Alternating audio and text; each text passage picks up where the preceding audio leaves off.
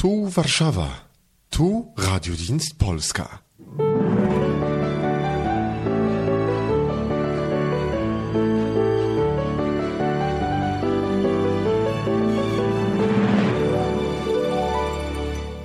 Guten Tag, meine Damen und Herren. Pünktlich zum Wochenende meldet sich der Radiodienst Polska aus Warschau mit den Themen der Woche. Am Mikrofon begrüßt sie Janusz Stitzner. Die Liste der Ereignisse, die es sich lohnen würde zu besprechen, ist, ist wie immer viel länger als die Zeit, die uns zur Verfügung steht. Besprechen wollen wir es nicht, aber unerwähnt soll die Freude auf keinen Fall bleiben, die auch an der Weichsel die fünf Tore ausgelöst haben, die unser Landsmann Robert Lewandowski in nur neun Minuten in der Bundesliga geschossen hat. Besprechen wollen wollen wir Staatspräsident Andrzej Dudas Vorstoß in Richtung Verkürzung des Renteneintrittsalters. Wieder einmal, diesmal nach den neuesten Brüsseler Entscheidungen, kommen wir nicht umhin, über das Thema Immigranten zu reden. Ein in Polen abgebautes Denkmal für einen sowjetischen General aus dem Zweiten Weltkrieg sorgt für zornige Reaktionen in Russland. Und ein Spielfilm gilt es zu erwähnen, der gerade in die polnischen Kinos Einzug gehalten hat und an das polnische Engagement seinerzeit im Irak erinnert. Neben mir im Studio Studio sitzt schon ganz ungeduldig mein und Ihr heutiger Gast, Herr Andrzej Godlewski, Journalist des polnischen Fernsehens. Guten Tag und herzlich willkommen bei äh, Guten Tag. Dann lassen Sie uns beginnen. Staatspräsident Andrzej Duda hat in dieser Woche einen Gesetzentwurf im Parlament eingebracht und damit eine seiner wichtigsten Wahlversprechen eingelöst. Das von der Regierung Tusk vor zwei Jahren auf 67 erhöhte Renteneintrittsalter sowohl für Frauen wie auch für Männer soll auf das alte Maß zurückgeschraubt werden, für Frauen auf 60, für Männer auf 65 Jahre. Ein Chor der Empörung und der Warnungen wurde in den regierungsnahen Medien laut. Wie schätzen Sie Dudas Initiative ein? In diesem Studio haben wir ziemlich oft gesagt, dass die Wähler wollen, dass man ihnen etwas verspricht. Es ist nicht immer so notwendig, dass man die Versprechen einhält, aber versprochen meistens lohnt es sich. Wir haben noch Wahlkampf, also Präsident Duda ist im Mai gewählt worden und Ende Oktober haben wir die Parlamentschaftswahlen. Und die alte Partei, alte, weil Präsident Duda auf die Parteimitgliedschaft verzichtet hat, aber trotzdem äh, es ist ganz normal, dass er der größten Oppositionspartei doch anhängt. Er bringt ein Thema in die öffentliche Debatte, die für ziemlich viele Wähler wichtig ist. Aber ich glaube, die Polen haben in den letzten Jahren ziemlich rational äh, verhalten. Die Proteste gegen die Rentenreform haben erst nachdem diese Reform eingeführt worden ist, stattgefunden. Also früher waren äh, etwa vor fünf Jahren, als das diskutiert worden ist, nicht kein großes Thema gewesen. Die Gewerkschaftler waren nicht imstande, die Wähler gegen die Reform zu mobilisieren. Anders als in Frankreich, anders als in Deutschland. Und jetzt im, Wahlkampf kann man natürlich das Thema wieder beleben, erhitzen. Aber ich glaube, zum Teil haben sich die Gemüter, auch das Bewusstsein der Wähler ziemlich geändert. Ich selbst überlege, was gerecht wäre, dass, äh, okay, also ich würde mich freuen, dass ich nicht so lange arbeiten muss. Zunächst abgesehen davon, dass ich eine kürzere Rente bekomme, weil ich kürzer arbeiten werde. Aber warum sollte ich so bis 65 äh, arbeiten, wenn die Frauen äh, nur bis 60 arbeiten sollen? Und es ist nicht nur in Polen so, aber in den meisten Ländern auch, dass die Frauen für sie glücklicherweise länger leben. Es ist auch die Frage der Gerechtigkeit, warum wegen des Geschlechts jemand länger oder kürzer arbeiten soll. Sie sagen, es gab keine Proteste, aber erinnern wir daran, diese Veränderung ist von der Regierung Tusk in einem Hauruck-Verfahren beschlossen worden. Dazu reichten gerade mal zwei Wochen. Die Proteste vor dem Parlament waren doch erheblich. Die Solidarność hat das Parlament blockiert. Die Abgeordneten konnten eine Zeit lang nicht rauskommen. Und außerdem, äh, Sie sagen, äh, Versprechen sollen nicht gehalten werden. Brauchen nicht. Brauchen, ja, sie brauchen nicht eingehalten zu werden. Aber Duda sagt, er möchte eine neue Qualität Qualität in der Politik.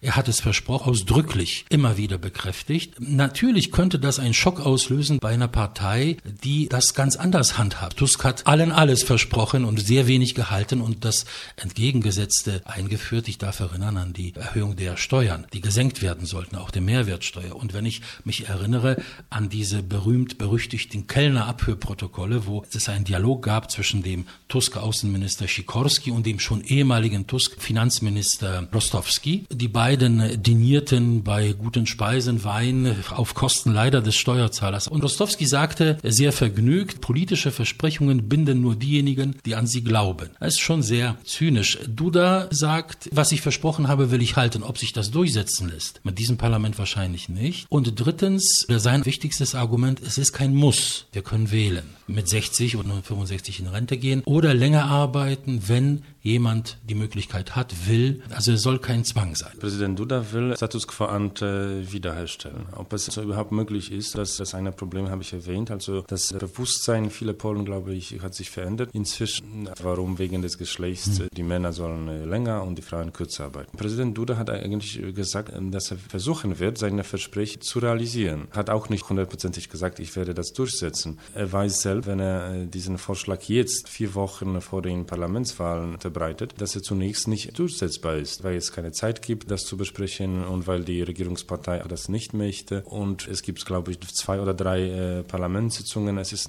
nur wegen der Debatte vor den Parlamentswahlen. Das ähm, sehe ich auch ähnlich. Ja, es ja. ist ein gutes Recht, politisch zu agieren. Ja. Aber ich darf auch daran erinnern, dass diese Koalition ja Gesetze innerhalb von 16 Stunden verabschiedet hat. Wenn es zum Beispiel darum ging, das Budget der Staatswälder um 800 Millionen zu erleichtern, dann muss man sich vorstellen, drei Lesungen im Parlament, der Senat und innerhalb von 16 Stunden war das in einem Hauruck-Verfahren mit einem unglaublichen Druck, wurde das von der Mehrheit also, äh, beschlossen. Also die Möglichkeiten gibt es. Dieses Argument greift nicht also, in der polnischen Realität. Wenn der Präsident sein Versprechen für wichtig und ernst hält, wird er nach den Wahlen nochmal das dem neuen Parlament vorschlagen äh, müssen. Aber ich würde gerne auf, zwei Sachen aufmerksam machen. Das eine ist, es, vor einem Monat hat derselbe Präsident einen Vorschlag gemacht, dass wir ihm eine Volksabstimmung über das Rentensystem abstimmen sollen.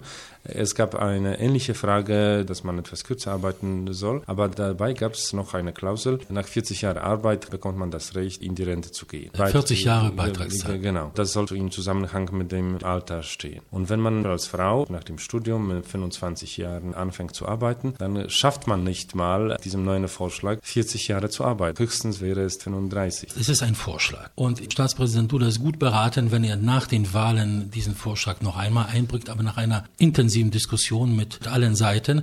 Noch eine Bemerkung. Viele Polen aufgrund der Situation auf dem Arbeitsmarkt und dem Rausdrängen von älteren Menschen, vor allem Frauen, sind hier in einer sehr schwierigen Situation. Oft ist das so, dass sie mit, mit Ende 50 in die Arbeitslosigkeit geraten. Es gibt Berufe, die einfach sich nicht eignen, bis 67 zu arbeiten. Ein Hochleitungsmonteur ist nicht das Richtige. Ja. Deswegen diese Wahl würde mich äh, zufriedenstellen. Wir beide arbeiten ja am Schreibtisch. Wir können lange arbeiten arbeiten. Und ich möchte, wenn mir einer das erlaubt, möchte ich das gerne. Aber ich kann nicht den anderen zwingen, der wie Rheuma hat und nach schwerer Arbeit als Krankenpfleger mit 67 einfach nicht mehr kann. Vielleicht Konsens an diesem Tisch sollte so sein, dass das System ein bisschen flexibler sein soll. Ja. Lassen Sie uns jetzt zu dem unendlichen Thema Immigranten übergehen. In Brüssel sind in dieser Woche die Würfel gefallen. Polen wird zu den schon versprochenen 2000 Flüchtlingen weitere 5000 aufnehmen. Die Regierung Ewa Kopacz feiert das als einen Triumph. Alle polnischen Forderungen seien erfüllt worden. Alle Ankömmlinge sollen sorgfältig überprüft werden auf die etwaigen Verbindungen zum Terrorismus. Es sollen nur die kommen, die in Polen bleiben wollen und nur Kriegsflüchtlinge, keine Wirtschaftsflüchtlinge. Ein Erfolg Ihrer Meinung nach? Es ist ein Erfolg, dass die europäischen Politiker eine Übergangslösung gefunden haben. Es ist keine Lösung für längere Zeit, weil es viel mehr als diese Tausende kommen werden. Also es werden sicherlich Hunderttausende, vielleicht Millionen aus Afrika und dem Mittleren Osten. Es ist doch gut, dass man in Brüssel versucht hat, eine europäische Lösung zu finden. Noch im Frühjahr dieses Jahres, das war ein Problem äh, für Spanier, vielleicht für die Griechen und vor allem für die Italiener. Vor anderthalb Jahren, als Papst Franziskus auf die Insel Lampedusa besucht hat, das war seine erste Reise überhaupt, nicht in eine Hauptstadt, sondern auf die Insel, wo so viele Flüchtlinge geblieben sind. Und viele haben sich gewundert, das ist eine Extravaganz, aber das war wirklich nicht nur die Frage von Mitleid, aber es war ein sehr politisches Problem. Und die Politiker später, aber glücklicherweise haben sie sich mit diesem Thema beschäftigt. Es heißt insgesamt 7000 Immigranten, aber es sind ja nur die Hälfte von den 120.000 verteilt worden. Das heißt, weitere 5000 werden wahrscheinlich noch kommen, dann sind es 12.000. Das sagt die Regierung erst einmal nicht. Wir haben Wahlkampf und das Thema ist sehr unpopulär in, in Polen. Die Emigranten, wie wir hören sollen, ja, ich will das Wort selektieren ungern in den Mund nehmen, aber es wird so aussehen. Es heißt ja, es gibt eine humanitäre Katastrophe, aber andererseits erfahren wir, dass diese Leute erst 2016 kommen sollen. Das heißt, wo bleiben die denn? Eine humanitäre Katastrophe und plötzlich heißt es 2016, vielleicht wird es im Januar sein, vielleicht später. Auch die Frage, diese Identifizierung in einem Fall, wo massenweise Pässe, syrische Pässe verkauft werden, wo diese Menschen vorsätzlich ihre Dokumente vernichten. Und wie soll das aussehen? Das ist immer noch die Frage, die wir hier in diesem Mikrofon jede Woche stellen. Wir möchten diese Leute ungern bei uns, oder die Mehrheit. Diese Leute möchten nicht zu uns. Das heißt, es muss irgendwann einen Zwang geben. Und was passiert, wenn diese Menschen vorgeben, nach Polen zu kommen, weil sie eine Karte gesehen haben und sagen, da bin ich nah an Deutschland? Und es beginnt die Bewegung Richtung Deutschland sehr schnell. Die Deutschen werden sie uns zurückschicken, weil sie sagen, du hast dort Asyl bekommen, du kommst nicht zu uns. Die Folgen für die deutsch-polnische Grenze ist eine Schließung, Kontrollen, Razzien, Überprüfungen. Und natürlich auch die Frage, sollen wir sie dann bewachen? Was ist mit den Menschenrechten dieser Menschen? Das scheint auch, wenn Sie sagen, Millionen sollen kommen, das scheint ja eine unendliche Geschichte zu sein. Das macht auch mir richtig Angst. Und Sie sagen, ein europäisches Problem ist gelöst worden. Solange das ein spanisches, italienisches war, wurde nichts gelöst. Es ist das deutsche Problem gelöst worden. Frau Merkel hat Geister geweckt, die sie nicht mehr bändigen kann und möchte nun dieses Problem auf alle anderen verteilen. Wie schätzen Sie diese Meinungen ein? Ich denke, sie sind nicht rassistisch und xenophobisch, sondern Bedenken eines äh, klar denkenden Bürgers. Ich glaube nicht nur in Polen, aber in vielen äh, Ländern und Städten in Europa hat man die Angst, dass man ähm, nicht nur soziale Probleme, dass diese soziale Probleme entstehen und wachsen werden, sondern auch es geht um die Sicherheit. Es ist noch kein Jahr her, als islamische Terroristen die Redaktion Charlie Hebdo in Paris angegriffen haben. Es gab auch später Terroranschläge in Frankreich, in anderen Ländern. Wir haben also über den Zug zwischen Brüssel und Paris gehört. Man assoziiert das immer mit den Muslimen, die aus dem Mittleren Osten kommen. Wenn man jetzt die Massen von Menschen ausschaut, man leidet mit, aber man hat Sorgen, dass später diese Geschichten aus Frankreich anderswo sich wiederholen werden. Bei uns haben wir den Wahlkampf und manche Sachen werden zugespitzt. Diese Woche gab es den Titel von der Wochenzeitschrift Der Spiegel mit der Mutter Angela auf der Titelseite und bei uns hat eine Oppositionswochenzeitschrift hat auch polnische Regierungschefin abgebildet, aber in einer ganz anderen Manier. Sie war als arabische Terroristen mit Waffen dargestellt worden nicht eine milde, vielleicht naive Politikerin, sondern so eine gefährliche Person, die diese Sicherheit von den Bürgern aufs Spiel setzt. Auf Druck von Berlin hieß von auf Berlin, dieser Titelseite. Ja, ja. Wir haben also die öffentliche Meinung und die veröffentlichte Meinung.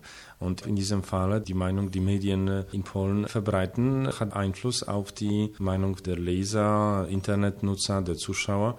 Und im Sommer waren noch nicht so viele Menschen wegen dieses Zustroms aus dem Süden besorgt, wie der Fall jetzt ist. Die Regierung von Frau Kopacz hat die Slowakei, Tschechien, Ungarn, Rumänien, mit denen sie bis dahin nur vorgab, wie wir heute eigentlich sehen, eine gemeinsame Position zu vertreten, im letzten Augenblick allein gelassen, hat die Fronten gewechselt. In Brüssel, ohne Polen das größte Land in diesem Bündnis, war der Widerstand sowieso zwecklos. Unsere Partner in Mitteleuropa werden diese Lektion wahrscheinlich lange nicht vergessen. Vielleicht nicht, aber es geht in diesem Fall nicht nur um diese Solidarität mit den Syrern, Ägyptern, Afghanern, aber auch mit den Ungarn. Die Verteilung der Flüchtlinge auf verschiedene europäische Staaten dient auch den Ungarn. Wenn sie weiterhin auf dem Hauptbahnhof in Budapest bleiben sollen, das wäre wirklich nur ein äh, Problem für die Hauptstadt von Ungarn.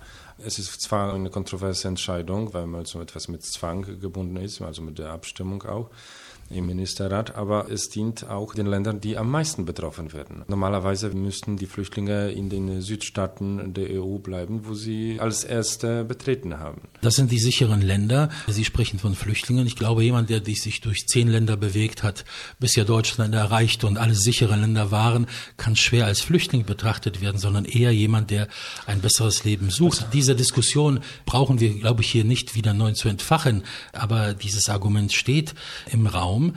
Und ich frage mich, wie sieht es aus mit der Sicherung der Außengrenzen? Es war doch vor wenigen Monaten noch gerade in der deutschen Politik das höchste, wichtigste Gut, die Sicherung der Außengrenzen der Europäischen Union. Polen wollte zum Beispiel einen kleinen Grenzverkehr zur Ukraine öffnen, Richtung Lemberg, Lwów, 40 Kilometer von der Grenze. Das ist uns verweigert worden, wegen Schengen, wegen Gefahren und so weiter. Und heute steht das Problem plötzlich nicht. Sie sagen, Millionen sollen kommen. Die Sicherung der Grenzen ist eigentlich kein Thema. Wie soll das weitergehen? Die Grenzen waren für die deutsche Diskussion das wichtigste Thema. Ich kann mich auch erinnern, das war kurz vor dem EU-Beitritt Polens, als der Innenminister von Brandenburg hat protestiert, dass man Polen aufnimmt, dass die Ostgrenze wie ein Sieb aussehen wird und hat gefordert, dass die deutsche Grenze auf der polnischen Ostgrenze bleiben soll und die Grenze bewachen, damit niemand aus dem Osten in die EU sich einschleust. Und jetzt wirklich. So das, ändern sich die Zeiten. ändern sich die Zeiten. Noch ein Argument, das immer wieder in der deutschen Presse angebracht wird, aber natürlich auch bei uns von der Linken, vor allem die linksradikale Gazeta Wyborcza und das ganze Milieu rings um diese Zeitung argumentieren immer wieder so mit einem Lächeln, was ist das für ein Katholizismus, der Angst vor einigen Dutzend Tausend oder einigen Zehntausend Moslems hat, ist doch lachhaft. Diese Frage ist falsch gestellt, denn die Befürchtungen gehen nicht in die Richtung 10.000 Moslems, sondern sind erstmal die Moslems in der größeren Zahl auch in Polen da dann können dieselben Leute, die heute so herzlich einladen und uns ständig beschimpfen als Xenophoben, Rassisten, wir haben in der letzten Sendung kurz zitiert Jacek Żakowski in der Gazeta Wyborcza, das war ja eine Kaskade von Beschimpfungen über die Polen, aber dann können dieselben Menschen diese Flüchtlinge, diese Immigranten zu uns herzlich einladen, wie in Frankreich und in Großbritannien ihre Kampagnen starten, Kreuze in den Schulen, geschmückte Tannenbäume, auf den Straßen Weihnachtskrippen Gruppen in den Kindergärten und so weiter beleidigen, diskriminieren die Minderheit. Eine Religion darf nicht herausgestellt werden. Wenn wir die Burka verbieten wollen, dann müssen wir auch das Kreuz verbieten.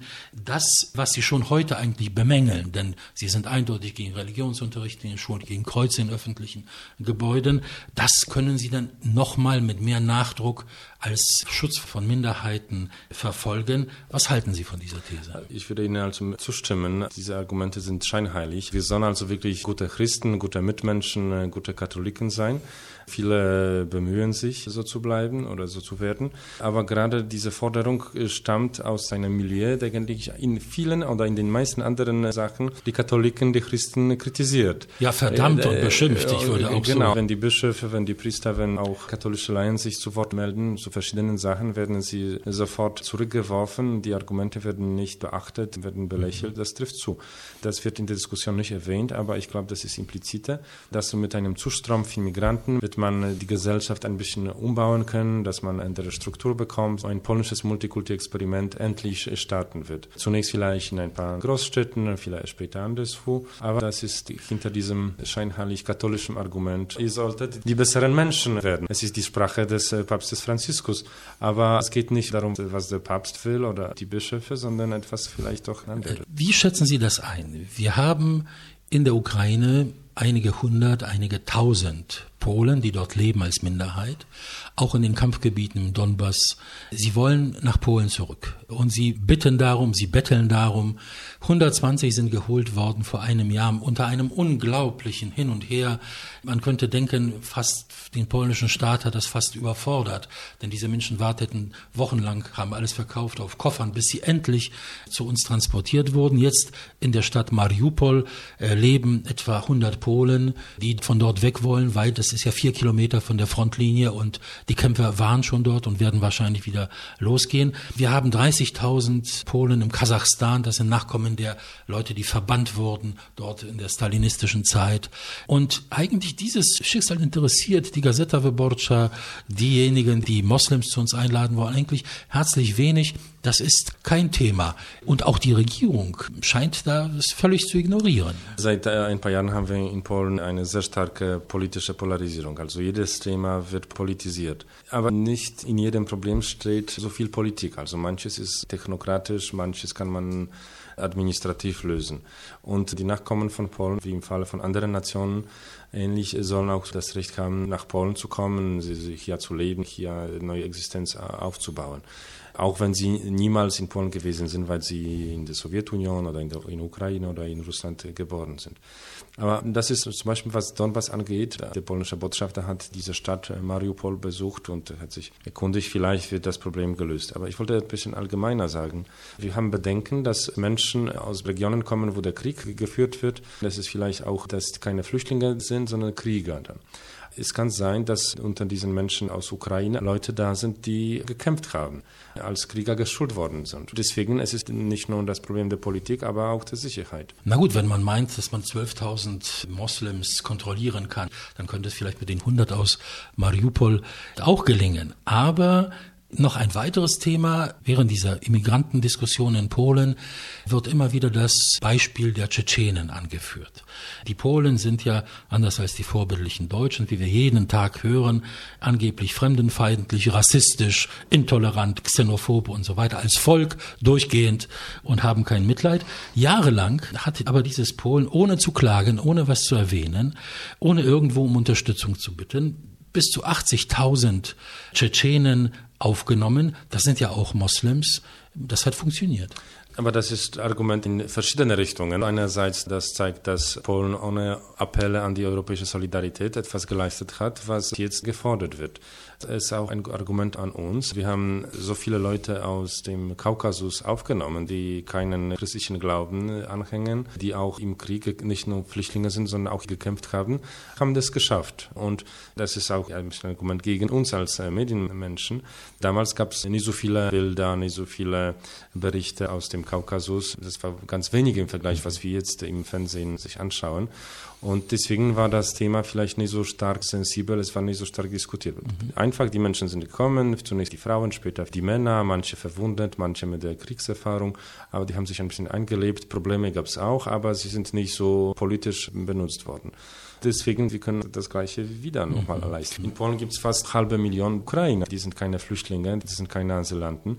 Die, das sind eher Wirtschaftsimmigranten, die arbeiten, die sind auf dem polnischen Arbeitsmarkt tätig. Integrieren sich. Und die integrieren sich. Und man merkt sie gar nicht. Die sind Christen, die sehen genauso aus und die sprechen auch eine ähnliche Sprache. Und das mhm. ist kein Problem. Ich kann vielleicht noch erwähnen, diese Tschetschenen waren wirklich Kriegsflüchtlinge. Sie kamen über Russland auf abenteuerlichen Wegen. Überwiegend waren das Frauen, Kinder, alte Leute, sehr wenig junge Männer, die dann doch gekämpft haben. Sie baten um Aufnahme und die Solidarität mit ihnen war ja auch deswegen, weil man mit ihnen sympathisiert hat. Diese sowjetische oder russische ja. Unterdrückung, die wir auch hier erfahren haben, war, war verbindet. Außerdem sind ja ein Volk, das in Clans lebt, wie ich gelesen habe. Und diese Clans, Familienclans sind sehr fest und dort haben das Sagen die alten Leute. Die haben eine große Autorität und die dämpfen auch manchmal vieles, was unangenehm sein könnte. Aber wir müssen auch erwähnen, einige von diesen Tschetschenen, diesen jüngeren Leuten, haben sich für den Islamischen Staat engagiert. Man muss sie natürlich im Auge behalten, aber bis jetzt ist nichts Dramatisches passiert. Manche haben sich einen Namen als Sportler, als Boxer gemacht. Aber ab und zu, da hören wir von der tschetschenischen Mafia. Aber das Thema wird nicht so dramatisiert. Das 3000 Seelen Städtchen noch hieß vor dem Krieg Mehlsack. Liegt etwa 60 Kilometer nordöstlich von Elbing, Elbląg. Seit Jahren ist das in Polen in aller Munde immer wieder. Der Grund dafür ist das Denkmal für den sowjetischen General Iwan Czerniachowski, der in dieser Gegend im Februar 1945 durch einen deutschen Artilleriezufallstreffer ums Leben gekommen ist, gefallen ist. In dieser Woche wurde das Denkmal abmontiert. Russland protestierte heftig. Die erste Frage, wer war dieser Tschernjachowski und wieso ehren die Sowjets und die Russen heute ihn dermaßen und wir nicht? Er war General in Ostpreußen hat sich an dieser Offensive 45 beteiligt, so ziemlich tapfer gekämpft. Er war der jüngste Armeegeneral der Sowjetunion, 39 Jahre. Und das ist eine Person für die russische Armee bestimmt sehr wichtig. Moskau ist sehr sensibel in diesen Fragen. Ich kann das verstehen, wenn es um die Gräber, um die Friedhöfe geht. In Polen werden sie gepflegt, werden sie geschützt. Es gibt keine Exzessen in diesem Bereich und es soll auch so bleiben. Wo die Denkmäler stehen, wen man ehrt, welche Symbole am wichtigsten sind, soll also den freien Bürger freigestellt werden. Was sind die Vorwürfe gegen Czerniachowski? Er war ja der Kommandeur der dritten weißrussischen Front, die Wilna Ende Juni 1944 erobert hat und die Heimatarmee, die polnische Armee im Untergrund, hatte dort wesentliche Hilfe geleistet bei den Kämpfen um die Stadt. Czerniachowski hat diese Hilfe gerne angenommen. Nach dreitägigen Kämpfen Um Wilna wurden diese Soldaten kurz darauf unter einem Vorwand des Offizierskorps der Heimatarmee, dort wurde er eingeladen zu einer Besprechung, dort verhaftet. Diese Menschen wurden deportiert, viele von ihnen ermordet. Die Soldaten genauso. so oder sie wurden gezwungen, in die Rote Armee einzutreten. Czerniachowski war mit dem NKWD-General Sierov an vorderster Stelle der Bekämpfung der polnischen Unabhängigkeitsbewegung, die keine mhm. Diktatur wollte, sondern ein demokratisches Polen. Und diesen Mann zu ehren, ist für viele zu viel. Sie sagten, die Denkmäler, wir hatten in Polen, wie ich gelesen habe, 500 Denkmäler zum Ruhm der sowjetischen Armee in jeder Stadt. Dieser Ruhm ist etwas zweifelhaft und diese Armee brachte das, das Ende der deutschen Besatzung aber eine neue Diktatur. Und wie sie sich benommen hat, die Deutschen sagen immer wieder Vergewaltigungen, Raub, das war ja, betraf ja genau die polnische Bevölkerung. Also vor 25 Jahren in Warschau gab es auch ein Denkmal von Felix Dzierżyński, es ist gestützt worden. Es ist jetzt, also wenn jemand glauben würde, sollte dieses Denkmal soll wiederhergestellt werden, das wird als nicht normal angenommen werden. Ja, denn ein Land heute mit 500 Denkmälern zu Ruhm der sowjetischen Armee, 25 Jahre nach dem Ende des Kommunismus, das ist schwer vorstellbar. Aber wie gesagt, also wir haben also die Friedhofe, die Gräber, die geschützt äh, werden und die geschützt werden müssen. Ja, und wir haben etwa 600.000 Gräber russischer Soldaten. Ja. Hier russischer, ukrainischer und andere aus den anderen Sowjetrepubliken. Nirgendwo gibt es Schmierereien, nirgendwo gibt es irgendwelche Zwischenfälle. Diese Friedhöfe werden gepflegt, sehr ordentlich gehalten. Aber der Triumph des Kommunismus oder dieses zum Ausdruck bringen, das ist etwas, was viele einfach nicht haben wollen. Seit gut drei Wochen läuft in den polnischen Kinos ein neuer polnischer Spielfilm, Karbala. Die Vorankündigung dieses Streifens hört sich so an.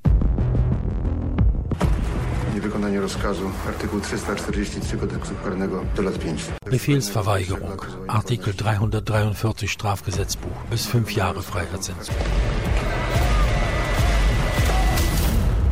Ich werde mich nicht zum Sündenbock machen lassen. There are 40 Poles and 40 Bulgarians on daily shift in City Hall. If there is a fight, the City Hall must be held down.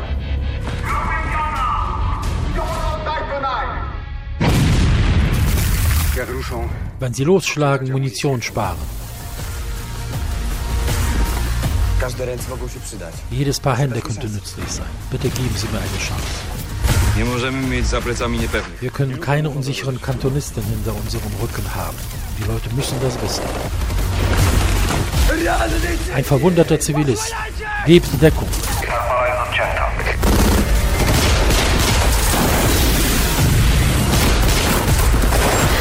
Stellung halten.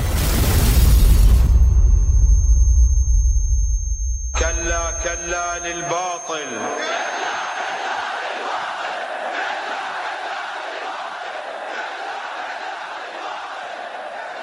كلا كلا أمريكا.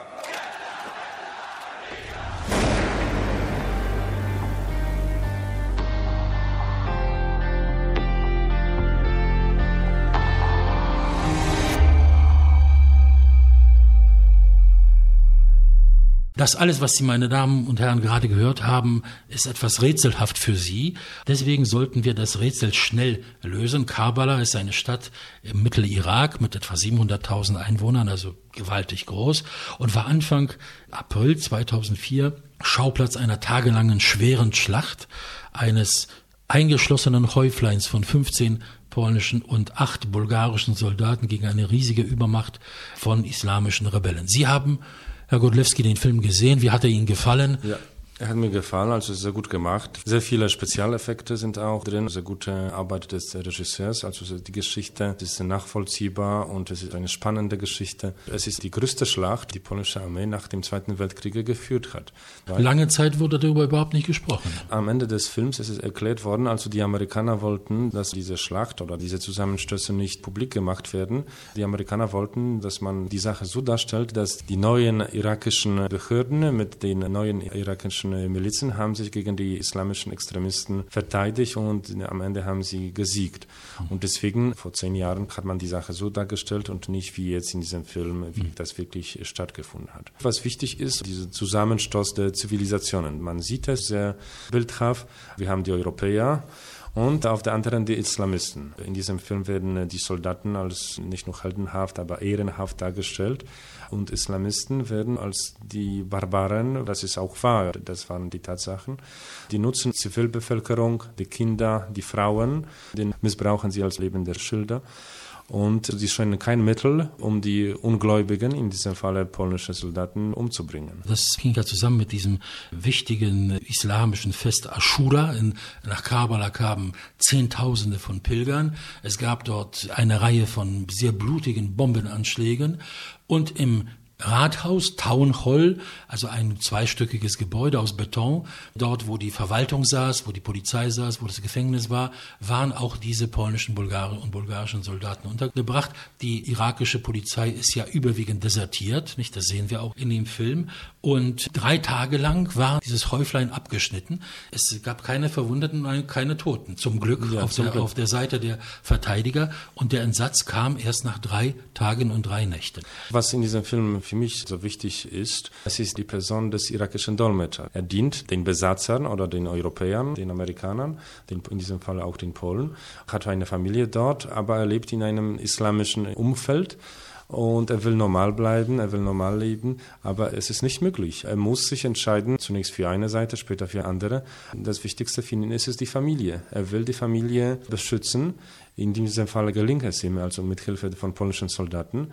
Aber wenn wir die Geschichte weiterentwickeln sollen, es kann sein, dass er einer von diesen Flüchtlingen, die nach Europa kommen, sich befindet. Wir können Ihnen, meine Damen und Herren, den Film leider nicht empfehlen, denn polnische Filme werden kaum in deutschen Kinos und im Fernsehen gezeigt. Wenige Ausnahmen bestätigen die Regel. Aber die erfreuliche Regel dagegen ist, dass es am nächsten Wochenende wieder die Themen der Woche geben wird. Bitte bleiben Sie uns also treu. Für heute verabschiede sich von Ihnen aus dem Warschauer Studio von Radiodienst Polska. Andrzej Godlewski und Janusz Sztycner. Auf Wiederhören, do usłyszenia.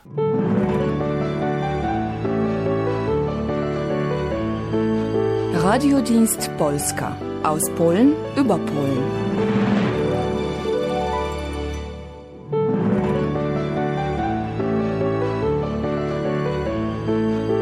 Radiodienst Polska aus Polen über Polen.